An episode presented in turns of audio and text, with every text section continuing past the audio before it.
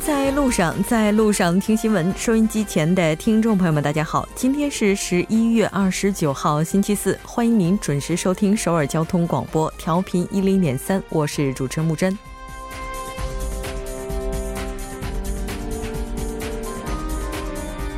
二十九号，也就是今天，韩国国会通过了特别犯罪加重处罚法，提高了对酒驾导致人员伤亡案件的处罚力度。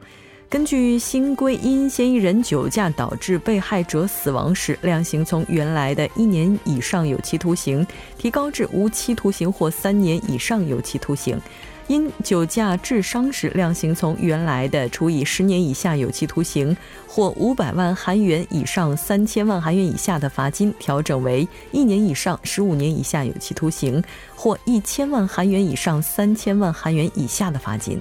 当然，希望法律能够起到威慑作用，但更希望驾驶者能够自律。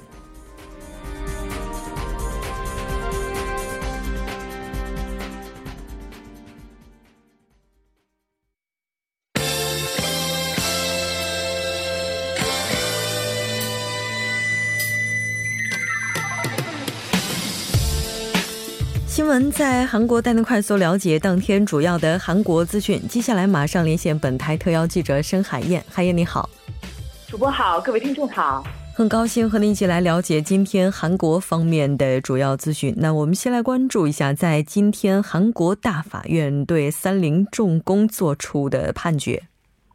好的，那韩国大法院二十九号今天呢，对二战期间被强征韩国劳工向日本三菱重工发起的两起索赔案呢，做出了判决，裁定了三菱重工承担赔偿责任。那二战期间，六名被强征劳工和朝鲜女子勤劳挺身队的四名受害者以及一名受害者遗属呢，此前分别针对三菱重工呢提起了索赔的诉讼。大法院当天呢就此作出终审判决，裁定三菱重工呢向六名被强征劳工受害者。呃，每人呢赔偿八千万韩元，也就是约合人民币四十九点五万元。向受害女劳工呢，每人赔偿一亿到一点五亿韩元。嗯，是的，没错。其实这一起应该说和此前的新日铁铸金是有所不同的。那因为他在一二年的时候一审二审就已经获得胜利了。呃，是这样的，那受害女劳工及其家属呢，在这个二零一二年起，在这个韩国国内对三菱发起了这个索赔诉讼，一审、二审呢，当时都获得了胜诉，但是由于这个三菱向最高法院提出上诉，那案件呢也因此呢推呃这个拖延至今。那另外六名强制征用劳工受害者呢，曾在一审和二审中呢败诉。那二零一二年的大法院认为啊，这个索赔请求权时效已消灭的这个被呃这个被告的主张呢是有违诚信原则的，因此呢，这个判定案件呢来重新审理。呃，上个月十月三十号呢，大法院裁定新日铁路金呢向四名原告每人赔偿一亿韩元。呃，日本政府呢随即对这个判决的结果呢做出了强硬的抗议，导致两国的紧张关系呢也进一步的加剧。那随着这个上述两起索赔案呃这个判决结果的出炉呢，那么韩日关系呢有可能会进一步的恶化。嗯。应该说，时隔三十天，韩国大法院再次就二战强征劳工问题判决呢，日方是应该要赔偿。在应该说三十号的时候，上个月三十号啊，日本已经是做出了抗议。那这次呢？呃，鉴于这个韩国最高法院再次做出了让日本企业赔偿前被征劳工及其遗属的判决，那么日本外务省当天上午呢是紧急召集了韩国驻日本大使李朱勋，并向韩方呢提出了抗议。日本外相河野太郎呢二十九号就这个韩国最高法院做出的判决呢发表谈话，对于韩国法院的判决结果呢提出批评，并且表示呢极其遗憾，日方呢断然不能接受。嗯。是的，没错。那河野太郎还表示，这可能会有损构建韩日友好关系的法律基础。我们来看一下。呃，好的。那河野太郎还称呢，这次的判决呢和十月三十号的判决一样，从这个根本上呢动摇了日韩邦交正常化以来构建友好关系的法律基础。呃，在十月三十号的这个判决结果出炉之后呢，日本首相安倍晋三呢曾批判韩方。称这是不应该有的判决。那河野太郎呢也严厉批评，称该判决呢是暴行。呃，此外呢，河野太郎再次要求韩方呢修正违反国际法的行为，采取恰当这个恰当的处理方式。呃，如果韩方不采取妥善方式处理问题，那么日方呢将会果断果断的采取一切应对措施，呃，包括这个诉诸国际法庭和相关的对抗措施。嗯，是的，没错。看着这些受害者今天的身影，可能对于日方而言，也应该要去倾听他们的声音。那这条关注到这儿，我们再来看一下下一条消息。好的，下一条消息是有关韩国国会将从明年一月份开始公开业务推进费的相关消息。是的，没错。其实提到这个业务推进费，此前呢可能是存在一些不公开、不透明的问题。当然，这个也可能和它的本身性质有关。那既然决定要公开，我们来看一下相关的报道内容。好的，那韩国国会决定呢，从明年一月份起呢，呃，这个无需信息公开要求呢，将自发的来公开业务推进费的使用明细。呃，特殊活动费的这个具体执行明细呢，也将在今年年内来进行公开。国会事务总长柳银泰呢，今天上午在国会呢召开了记者会，呃，同时呢发表了国会信息公开的改革方案。柳银泰称呢，从明年的一月份开始呢，在无需信息公开要求的情况下呢，呃，将自发详细的来公开国会业务推进费的执行明细。嗯嗯，那这次公开的范围也是扩大到了除了负责人以外的其他人员。呃，没错，是这样的。那过去呢是只公开了各部门负责人的这个业务推进费的使用内容。那么从明年一月份开始呢，还会公开各常任委员会首席专门委员和所属机构市长和局长的这个使用明细。那么此外呢，为了加强预算执行的透明度呢，今年年内呢还将公开特殊活动费的使用内容。李云泰表示呢，国会承诺呢将拟定信息公开的这个改革方案，呃，于明年上半年内呢开始实施。那另外呢，还将全面废除国会委托外部机构执行的这个政策研究的劳务，将明年五点二亿韩元的这个预算呢全部进行削减。那而由这个国会管理的这个法人补助金呢，原本的这个明年预算呢是四十八亿韩元，那么国会呢也承诺将削减百分之十六，也就是七点六亿韩元，并且表示呢今后将继续来呃大幅的进行削减。嗯，是的。那这条关注到这儿，我们接下来再来看一下 KT 电信那对之前的这个故障问题做出的赔偿，目前进展如何？好的，那 KT 电信呢，因为近日阿线分公司火灾导致导致这个有线网络瘫痪无法使用于是呢，扩大了这个对用户的赔偿方案。KT 电信呢，二十九号宣布呢，对使用这个同电缆的网络用户呢，减免三个月的费用；对使用同电缆的这个固定电话的用户呢，减免六个月的话费。那此前呢，其实这个 KT 电信呢，已经宣布过对有线用户呢，减免一个月的这个费用。那这一次呢，相当于是追加了二到五个月的减免期。KT 电信呢，从二十六号开始呢，将新村分公司运营的这个小商工人服务台呢，是转移到了龙山来扩大运营。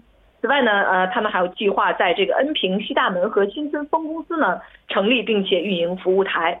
呃，由于这个铜电缆修复延迟呢，受害用户呢可以通过服务台呢来申请 L E 呃 L T E 的这个路由器和固定电话呼叫转移的服务。那么截至到昨天二十八号呢，K T 电信已经向四百七十七名的受害用户呢，呃，提供了这个移动的路由器。嗯。是的，没错。应该说，对于受害用户而言呢，应该是要及时的去关注相关的一些信息，来拿到应该属于自己的这部分赔偿。面对首尔市或者说韩国目前的雾霾问题，我们看到哈，接下来在汽车车辆通行方面呢，也将会出台管制。先来看一下报道内容。呃，好的。那从明年的二月十五号开始呢，高浓度雾霾天呢，老旧的这个柴油车等二百六十九万辆汽车呢，将被划分为这个在首都圈限行的尾气排放五等级汽车的行列里面。那韩国环境部二十九号称呢，汽车尾气排放等级数据库技术委员会呢，将登记在全国的两千三百万辆汽车当中的这个二百六十九万辆汽车呢，划分为五等级。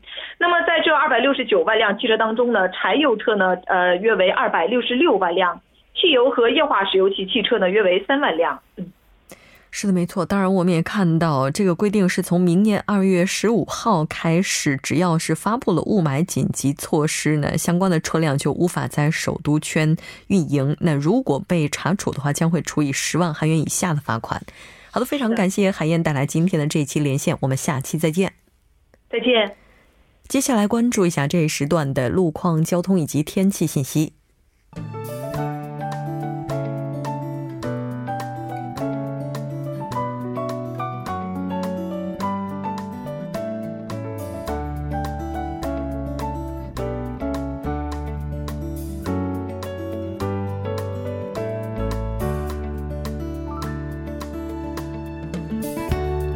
大家晚上好，今天是星期四，这里是由楚源为大家带来的道路和天气信息。现在是晚间六点十三分，让我们来关注一下这一时段的路况信息。在中部内陆高速公路阳平方向连峰进出口至长岩隧道的二车道上面，由于目前正在进行道路维护作业，该路段约四公里的区间拥堵严重。相反方向桂山进出口至长岩隧道的二车道上面，因为施工作业的关系，该路段约两公里的路段出现了交通停滞。接下来是在永东高速公路仁川方向东水源进出口至光桥隧道君子分岔口至西昌分岔口路段，由于晚高峰的关系，道路拥堵。相反方向鞍山分岔口的四车道上面，不久之前发生了和私家车之间的追尾事故，目前相关人员还在紧张的处理当中，受此影响，后续约两公里的路段拥堵严重。接下来是在兖州路圣水大桥至岛山公园交叉口，在稍过圣水大桥的下行车道上面，之前发生了和私家车有关的追尾事故，目前事故还在处理当中，受此影响，后续路段拥堵严重，还请各位车主朋友们参考以上信息，注意安全驾驶。好的，让我们来关注一下天气。明天由于受到高气压的影响，韩国的中部及周边地区呈现局部多云的天气，其他地区天气晴朗。黄沙入侵韩国上空，受气流的影响，二十九号中青南部。三十号南部地方等地受黄沙的影响比较严重，明天的气温和往年同期平均气温持平，内陆中心地区的昼夜温差较大，还请各位听众朋友们注意健康管理。来关注一下首尔市未来二十四小时的天气情况：今天晚间至明天凌晨局部多云，最低气温零下二度；明天白天局部多云，最高气温八度。好的，以上就是这一时段的道路和天气信息，我们稍后再见。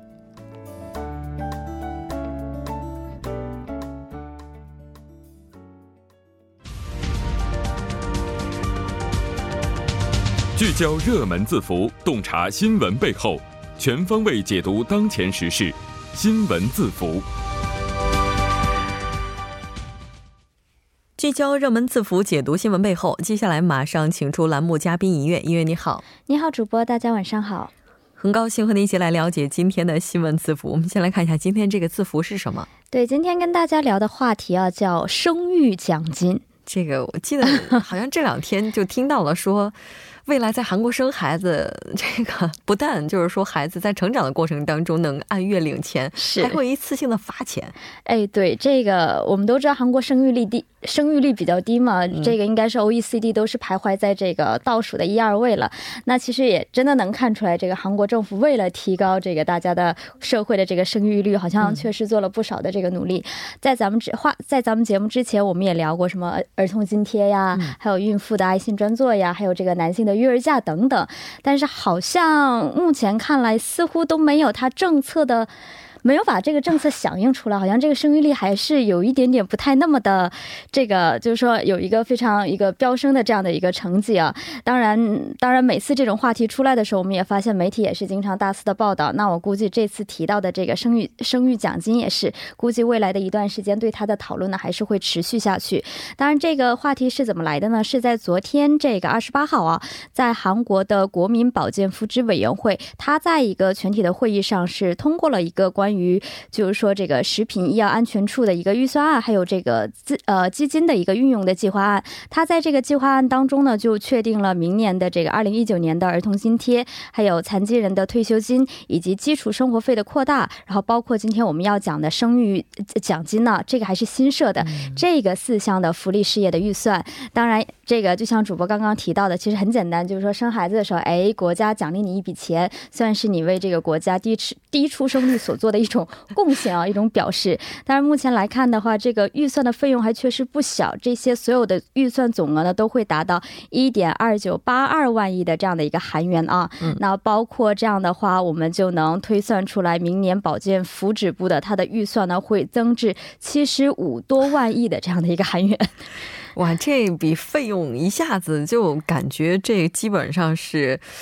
这下大力气了哈！哎，那从明年大概什么时候开始支付呢？是我们先来确认一下，这个呢，只是就是说今天昨天这个福祉委员会他们提交了这个预算案呢，最后还是要经过通过以后才能最终确定。那如果确定的话呢，会是从这个明年十月开始，将向生育子女的所有产妇发放每人二百五十万韩元的一个生生生育的奖金呢？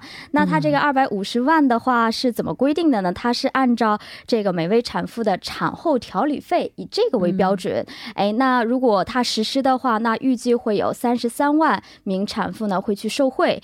那么不管怎么样，对于因为这个是从明年十月份开始嘛，所以也引发了一些市民的不满，说为什么不从明年一月份 开始？因为很多人这个计划生孩子都是在前半年，就是说后半年生孩子的计划的人就是比前半年要少很多。这个待会儿的话，我会在后面还会给大家简单的拿一些数据跟大家分析一下。所以他今天这个话题一出，哎，还是从十月份开始，也是引发了不少市民朋友的一点点不满声。哎，今天才知道，原来这生孩子还分前半年、后半年哈。对，这个之前我记得咱们提到儿童津贴，它是到六岁对吧？对，是的。嗯，现在的话，好像这个年龄上限也往上调了。哎，是的，这个是一点呢。那除了这一点呢，还有一点就是说什么呢？就是说现在我们儿童津贴能够收到的，除了六岁以外，它不是说所有未满六岁的都能收到，他只是说你这个收入在这个下位百分之九十。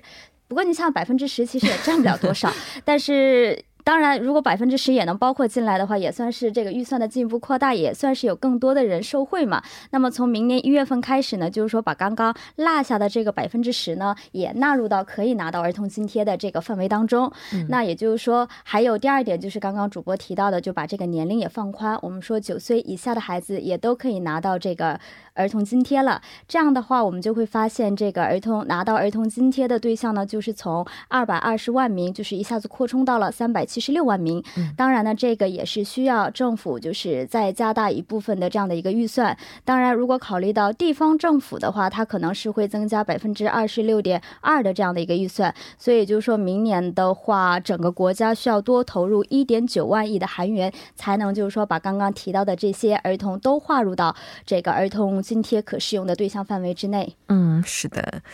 也就是说，目前韩国政府可以说就想要提高低出生率啊，已经是使出了浑身的这个解数了。哎，是的。但问题在于，它这个出生率是再创了新低啊。哎，是，这也是，就是说，因为看到了今天这个话题嘛，也是顺便查了一下最新的一个呃这个出生率的情况。那正好前两天刚刚出现了这个九月份的一个这个新生儿数嘛，是达到了两万六千一百名啊，而且是比去年同期相比是减少了四千名，也就是说已经是相已经这么进行比较，是连续三十四个月都是出现这个递减的这样的一个趋势啊。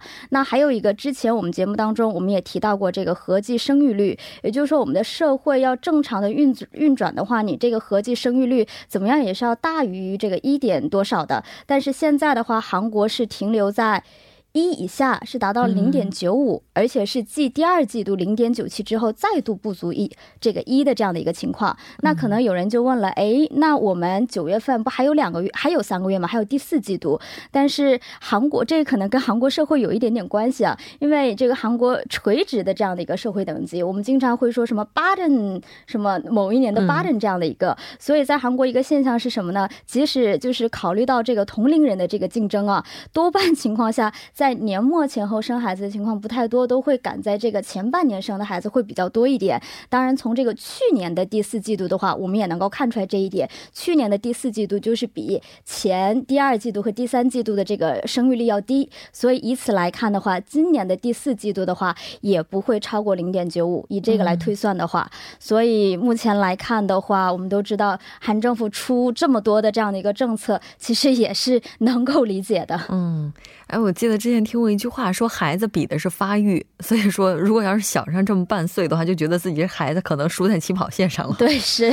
那但是我们看到说政府这么下大力度的去增加投入，哈，舆论的反应似乎也是非常两极化。哎，是，那确实像主播提到的，真的很两极化。那有的朋友就会觉得非常支持这个政策啊，还批判现在的年轻人，哎，有好端端的工作，也有好端端的这个伴侣啊，还不生孩子。然后，当然了，也有一些人就说：“哎，难道我们不生孩子，就是因为我们要收这个二百五十万韩元不生的吗？” 你想想，而且你这个名字叫生育奖金，我们都知道养孩子很辛苦，你是不是得把这个名字改一改，要改成生育的祝贺金？是不是？那你想想，你光生了孩子，你给了一笔钱，如果政府真的要就是说要提高这个，是不是再把这个范围再扩大一点，帮助这个孩子成人？有这样的两极分化，确实很有意思。实在不平的话，就生个孩子。非常感谢尹月，我们下期再见。好的，我们下期再见。稍后为您带来今天的他说。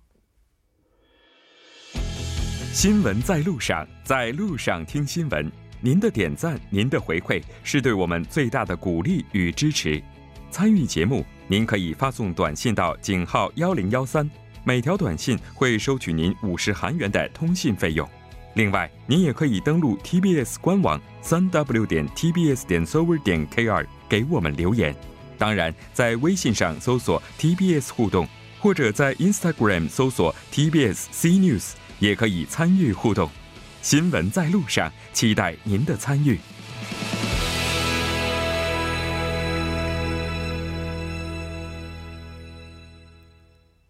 好的，欢迎回来听他说评舆论内外。接下来马上连线我们的特邀嘉宾，来自首尔第一特大学的郑明书教授。郑教授你好，主持人你好，听众朋友大家好，我是首尔第一特大学中国学系郑明书，很高兴和您一起来了解今天的他说。我们先来看一下今天的语录是什么。好的，정부는철도연결착공식을연내에개최하는문제를북한과협의해나갈것입니다中文是韩国政府将和北韩磋商年内举行铁路连接开工仪式的有关事宜。那么这句话是同一部发表的内容。 是的，没错。那其实这次南北之间铁路的合作，包括联通，应该也是时隔十年再次进行的。是的，南北韩为连接京义线和东海线铁路，从明天。起呢进行南北韩共同调查。那么这次铁路共同调查工作是因为联合国和美国的制裁完全解除之后能够进行的。那么韩国铁路访问北韩的是二零零八年十一月，为了运输开城工业区货物，在韩国的这个都罗山站和北方的板门站运行过货物列车之后，时隔十年来再次南北韩铁路的连啊南北韩铁路连通的。是的，没错，而且这个南北之间正式的调查工作将会从明天开始。我们来看一下明天的日程情况。好的，这个根据统一部的发表呢，南北韩从三十日开始，从呃到十二月五日或六日之间，在京义线的开城至新义州呃大约四百公里区域进行调查之后，十二月八号到十七日十天的时间里，又在东海线金刚山至图曼冈区域八百公里处进行调查。南北韩在二零一七年十二月金义线开城，呃至新义州区域曾经进行过共同调查，但是韩国的火车通往东海线，呃金刚山至图曼冈区域的是南北韩分裂之后的第一次。那么为了进行共同调查呢，韩国的一辆火车头和六辆列车在三十日早上从首尔站出发前往呃这个都罗山站，在都罗山站举行欢送仪式之后，再前往板门站。那么，在板门站，韩国的火车头和列车分离之后，火车头回到韩国，北韩的火车头呢，再和韩国的列车连接，继续进行调查。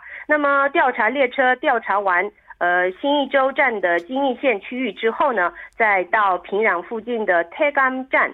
呃，再利用平壤到罗津的平罗线前往东海线的文山站、安边站之后呢，从安边站前往到这个图曼冈站，这样圆满结束东海线的调查之后，通过文山、平壤开城，最终回到首尔站。那么调查列车的工作期间预计会达到十八日，调查运行总长两千六百公里的路程。嗯，是的，没错。应该说明天呢整个日程安排，我们也都能够看得出来，本身就是非常具有象征意义的。明天韩方包括统一部长赵明军在内，将会有二十八人参与进来。